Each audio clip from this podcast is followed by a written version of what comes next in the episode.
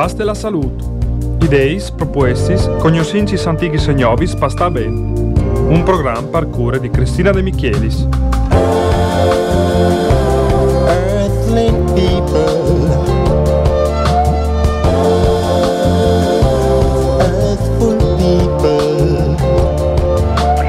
Un buon dì, un mandi a tutti gli ascoltatori de bande di Cristina De Michelis, parchiste spazi come sempre dal Mercus, dedicata alle informazioni di ciò che succede, di ciò che è importante conoscere, soprattutto chi nel nostro territorio, ma oramai anche in tutto il territorio sia nazionale che internazionale, dal momento che anche le radio si sposti a si muove in screaming e quindi tutti possono sei collegarsi. E prima mm, di entrare in diretta e presentare l'ospite, domandi scuse proprio all'ospite per i momenti di ritardo che ho avuto, ma purtroppo con le dirette al po' eh, succede anche questo. Questi spazi alla in repliche anche domani, dal das pomesdì all'isdos e cum plasè o voi a presentare un ospite, un lavoro importante ma anche interessante per le sue storie, per eh, le sue età, per le sue esperienze e soprattutto per considerazioni che ho fasarin con lui tra qualche momento. E al telefono abbiamo il cavaliere ufficiale, dottor professor Giovanni Battista Gennari. Pronto? Pronto, la sento chiaro e forte. Bene, grazie. Grazie a lei, Buongiorno. dottor Gennari, per aver accettato e per aver avuto anche la pazienza di attendere eh, qualche momento in più di quello che era previsto. Andiamo un attimo per ordine. Perché il cavalier Giovan Battista Gennari? Perché eh, oltre ad aver superato con eh, estrema lucidità, concretezza, capacità gli 80 anni, diciamo anche 85, il Cavaliere no, Gennari no. ha in qualche modo conosciuto, conosce, lavorato eh, anche accanto ai politici che hanno fatto eh, la storia del nostro governo e che quindi ha una visione molto precisa, molto chiara di quello che sta accadendo in questo momento. Questo spazio in genere dedica tutte le informazioni per quanto riguarda la salute, lo star bene, ma credo che anche un momento così dipenda molto quello che poi ritorna a tutti noi eh, psicologicamente, emotivamente, economicamente, proprio per poter dedicarci momenti di benessere o meno come quelli che stanno avvenendo. Dottor Gennari, qual è il suo pensiero, soprattutto in questo momento, per quanto riguarda questa carta verde che è stata così mh, in modo molto forte messa in atto dal, dal, nostro governo dal 15 di ottobre? Cosa ne pensa lei? Ma eh, signora, eh, eh, posso dirle chiaramente quello che penso e raccontarle un fatto della mia vita. Ecco, le dico subito, mio nonno, che si chiamava Lodovico Franceschini, se faceva l'avvocato, no? se non portava all'occhiello della giacca il distintivo detto cimice, che era un segno di volontaria appartenenza al partito fascista, dell'interesse naturalmente economico e sociale del popolo sovrano, non poteva entrare in tribunale e quindi non poteva lavorare. Oggi chi non esibisca nell'interesse economico e sociale del popolo italiano, come sempre, il Green Pass, non può lavorare, se non sbaglio. Dunque sarebbe stato molto meglio per il nostro Paese che questo avvocato degli anni 30 si fosse lasciato picchiare dalla polizia fascista piuttosto che rassegnarsi a mettere la cimice. Mi scusi la voce. Certo, tranquillo. So che in questi giorni lei è stato presente anche a Trieste, ha avuto contatti anche con Stefano Puzzer e naturalmente noi qui oggi non siamo a determinare, a dire se tutto questo meccanismo met- messo in atto va contro pro i, i Novax, perché veramente siamo stanchi e sono stanca di, di sentire queste classificazioni, ma qui ne vale veramente della libertà e soprattutto di quello che è la possibilità ancora oggi di esprimere un nostro pensiero. Sì, Quindi, se non è chiaro, scusi se, sì. se, non, se non è chiaro questo, noi rischiamo di avere dei governanti dittatori che potranno nuovamente mettere il paese in completa rovina, perché è cominciato così, con la cimice. Se mio nonno si fosse ribellato alla, fi- alla cimice, lasciandosi picchiare dalla polizia fascista, non avremmo avuto le tragedie che abbiamo avuto. E quello che io temo è che stia per succedere la stessa cosa. Ecco, questo per quanto riguarda l'attuale situazione. Sì, sono stato a Trieste, ho visto attentamente quello che stiamo facendo e ho visto veramente questo, diciamo, mi pare sia il commissario, perché Trieste poi è una situazione particolare. Trieste ecco, ci spieghi bene perché molti non conoscono questa realtà, soprattutto la realtà di Trieste e in questo caso anche del porto dove in questo momento sta avvenendo anche questa mobilitazione da parte dei portuali. Sì, eh, Trieste è uno Stato sovrano, è il territorio libero di Trieste.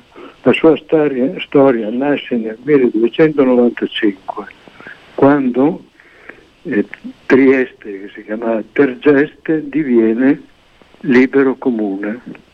Dopodiché passa all'Austria volontariamente, dopo passa al Regno d'Italia, dopo passa al Terzo Reich durante il nazismo e alla fine, col trattato eh, di pace, diventa territorio libero, sovrano e viene, la gestione di questo territorio viene affidata a un commissario nominato dall'Italia. Infatti in Piazza dell'Unità a Trieste c'è scritto Palazzo del Prefetto e a fianco Palazzo del Commissario. E questo commissario deve gestire gli interessi della società di Trieste secondo buon senso, secondo logica, secondo giustizia. Non può certamente assalire Trieste con poliziotti, manganelli e migranti come è visto. Questo secondo me non può fare. Per questo ho suggerito di chiedere all'ONU, da cui dipende, dipende il trattato che è stato stipulato, di restituire a Trieste la sua libera autonomia oppure affidarla a un altro Stato e non allo Stato italiano. Come lei ha detto, io sono piuttosto anziano, ma ricordo bene quando le ragazze di Trieste cantavano Bella Italia ci viene a liberare. Non avrebbero certo immaginato che un giorno l'Italia sarebbe arrivata con migranti e manganelli. Certo, certo. Mm, dottor Gennari, quello che io vorrei sentire, dalla, perché lei oltretutto avendo anche insegnato agli studenti e anche delle materie molto importanti che sono tutt'oggi materie che eh, in qualche modo eh, sono indispensabili per poter portare avanti anche eh, quello che è un modo di vivere, quello che è un modo di comprendere anche l'economia, quello che è un modo di vedere come eh, ci si muove. Perché, dottor Gennari, lei che ha studiato anche l'animo umano, scrivendo dei bellissimi libri, siamo un popolo così diviso? Perché ci stiamo perdendo di fronte ad una situazione che molti ritengono solo sanitaria, ma che ahimè abbiamo compreso bene che non è questo l'aspetto, ma è molto più profondo. Cosa sta accadendo all'animo umano? Ma guardi, io ho un, un, punto di vista preciso, forse giusto, forse sbagliato, su quella che è l'umanità oggi. Abbiamo una parte dell'umanità che soffre la fame, che muore anche di fame. Abbiamo un'altra parte dell'umanità, per cui fortunatamente ci siamo anche noi, la quale vive, lavora, eh, è più o meno agiata e praticamente sopravvive e vive anche abbastanza bene. Poi c'è una terza parte dell'umanità che ha molto di più di quanto sia necessario per vivere. e questa diventa sempre più ricca, sempre più forte, sempre più potente.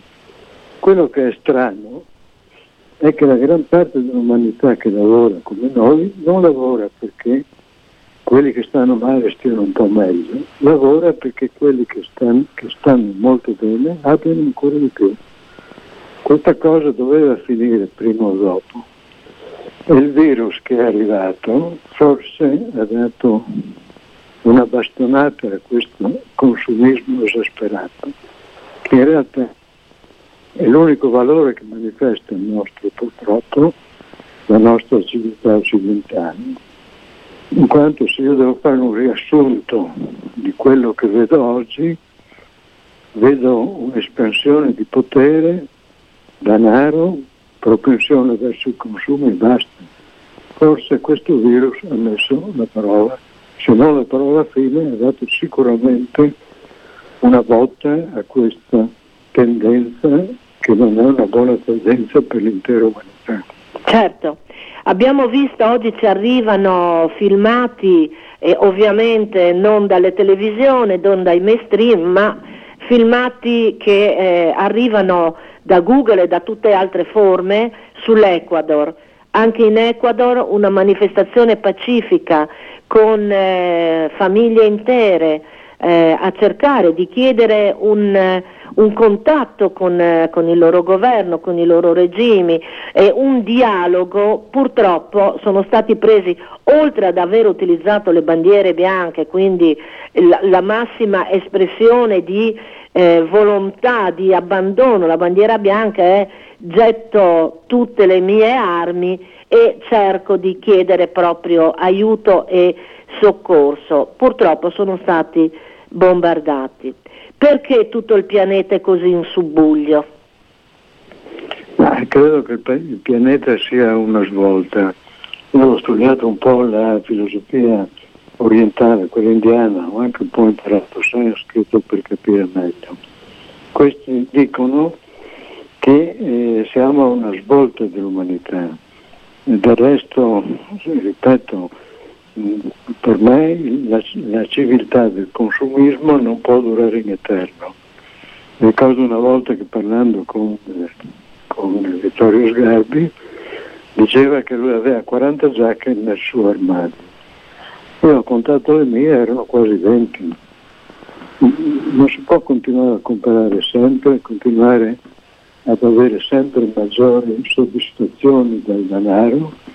Questo deve finire comincia a scricchiolare, scricchiola di più e alla fine finisce e mi auguro subentri un sistema che valorizzi di più i veri valori umani, non quelli fatti appunto di denaro, potere e basta. Certo.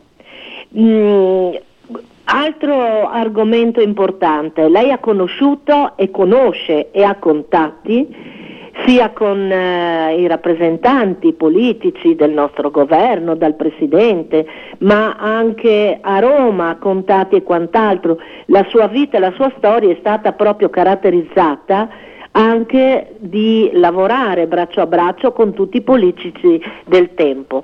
Secondo lei, dottor Gennari, i politici di 30 anni fa, 40 anni fa, Cosa hanno di differente a quelli di oggi, se c'è qualcosa di differente?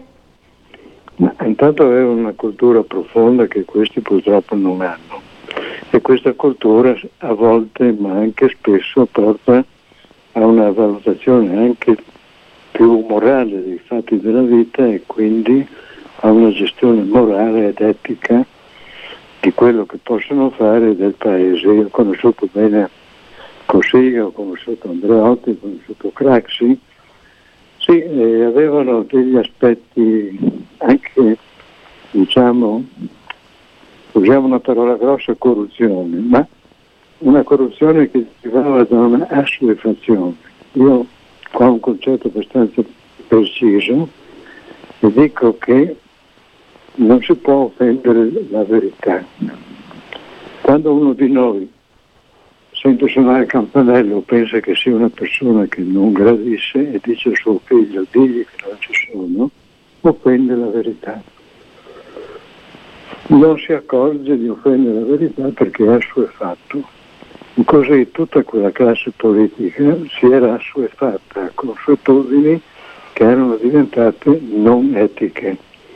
Lo giustificavano perché bisognava pur mantenere gli apparati per gestire i partiti, i partiti, ma anche questo a un certo momento è diventato esagerato. Quindi quella classe politica lì è caduta. Purtroppo a questa è succeduta una che aveva gli stessi difetti della prima, più non cultura, ignoranza, non etica in maniera assoluta.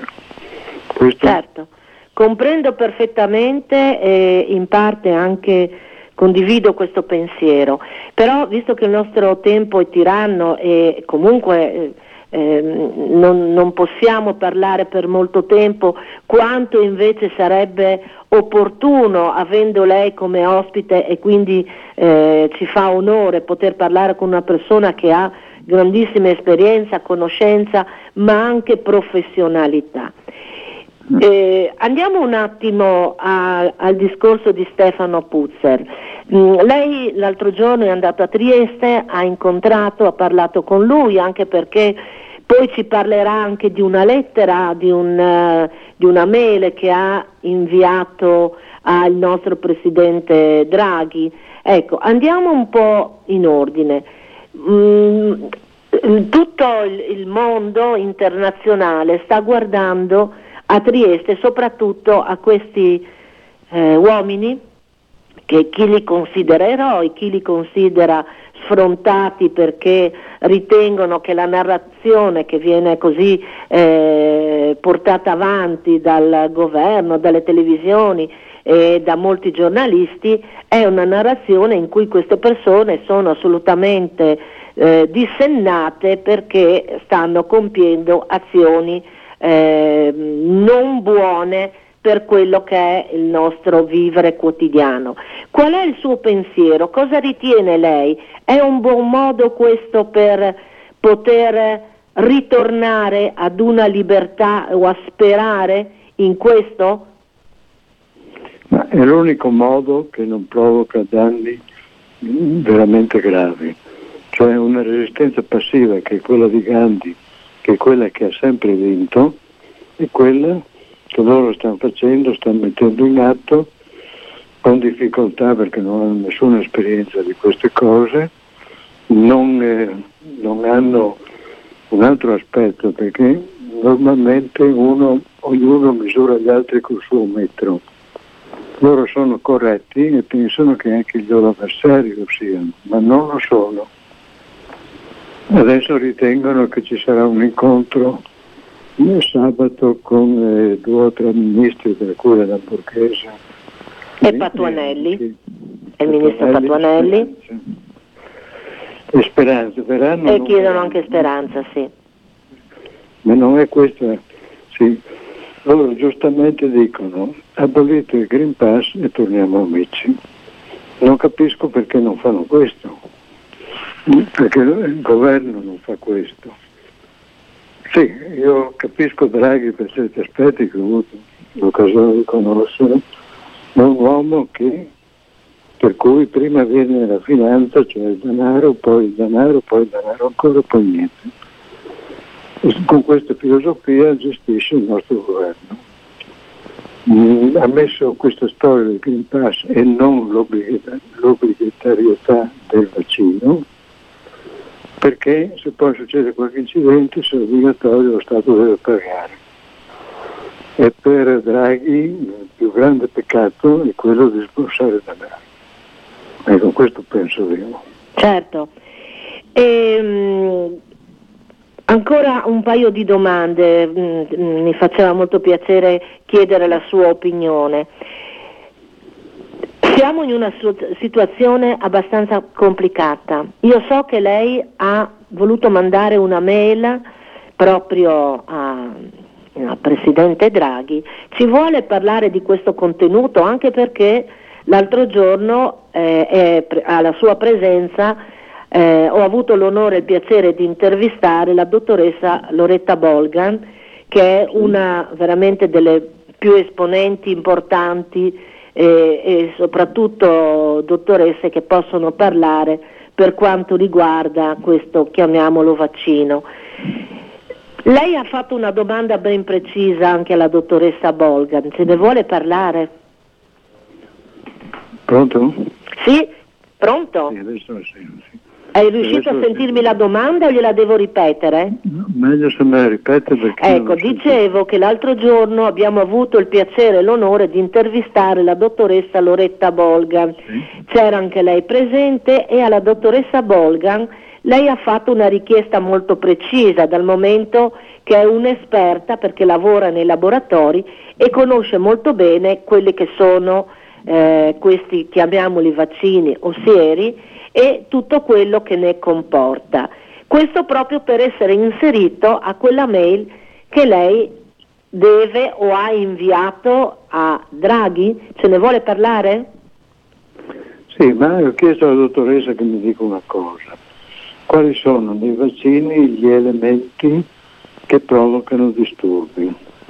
E lei mi ha dato una risposta verbale ma l'aspetto scritta perché eh, voglio appunto, partendo da questa conoscenza di questo nostro primo ministro, che è un uomo di finanza, dirgli che abbandoni un momentino questa linea solo economico-finanziaria per assurgere a un aspetto più etico, cioè dica nei vaccini ci sono questi elementi che possono provocare queste conseguenze, le probabilità che succeda sono molto poche, però bisogna farlo, quindi avere il coraggio di prendere una decisione e renderlo obbligatorio se ritiene veramente così.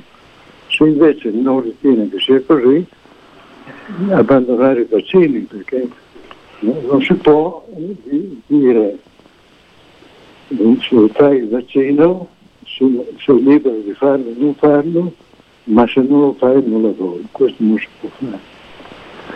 Quindi io ho cercato di spiegare a Draghi questo, ma io so che lui lo sa benissimo e va avanti perché la sua mente è una mente strettamente finanziaria, non è una mente con etiche che vadano di fuori della finanza.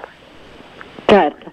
Qual è, qual è, dottor Gennari, perché eh, ahimè eh, purtroppo il tempo sta veramente andando via velocemente e eh, la radio poi ha altri eh, programmi che devono rispettare degli orari, però io mi auguro di poterle fare un'intervista mh, mm, magari prossimamente dove potrà raccontarci anche tanti aneddoti di tutte per, le persone, i personaggi politici e non che lei ha incontrato nella sua vita. Su questa sua esperienza, quali sono le sue impressioni ma anche eh, le sue previsioni riguardo a quello che ci attenderà da adesso in poi? Eh, previsioni è difficile farle le impressioni sono quelle di una battaglia che può anche degenerare in una lotta armata, francamente.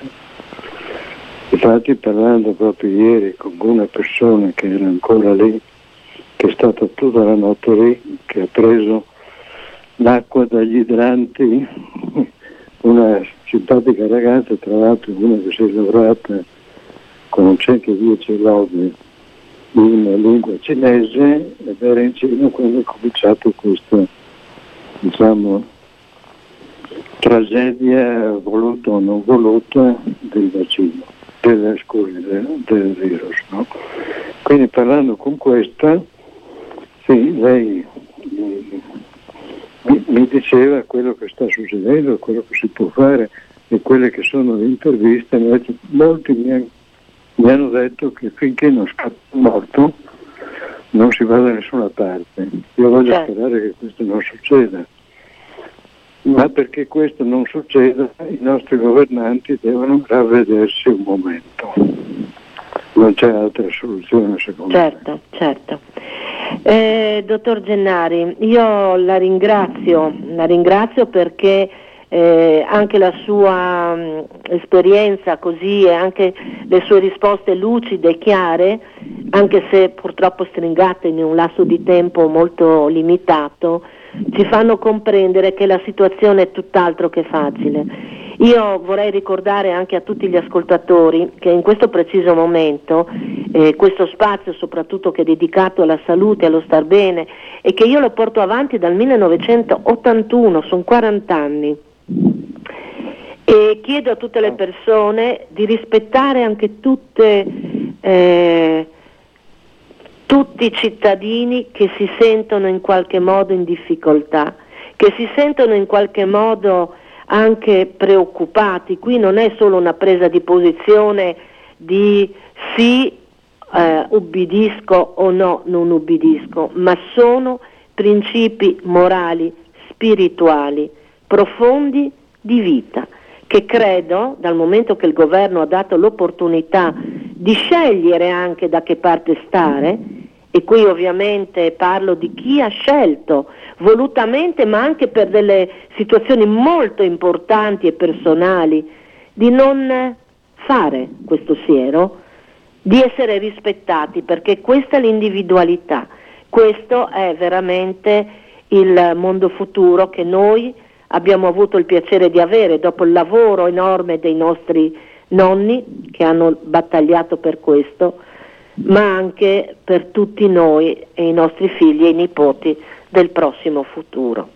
Io ringrazio il Cavaliere Ufficiale e il professor dottor Giovanni Battista Gennari per averci questo, dedicato questo tempo, ringrazio Antonio in regia e questa trasmissione potrà essere seguita ed ascoltata anche sui canali della nostra radio, sulla pagina Facebook. Grazie dottor Gennari. No, grazie a lei, mi scusi per la voce. Ma Nessun problema. Va bene perché dopo che uno ha lottato questo va bene. Grazie e mandi a tutti. Mandi. Basta la salute. Ideis, propuestis, cognoscentis antichis e novis, pasta bene un programma per cure di Cristina De Michelis. Earthling people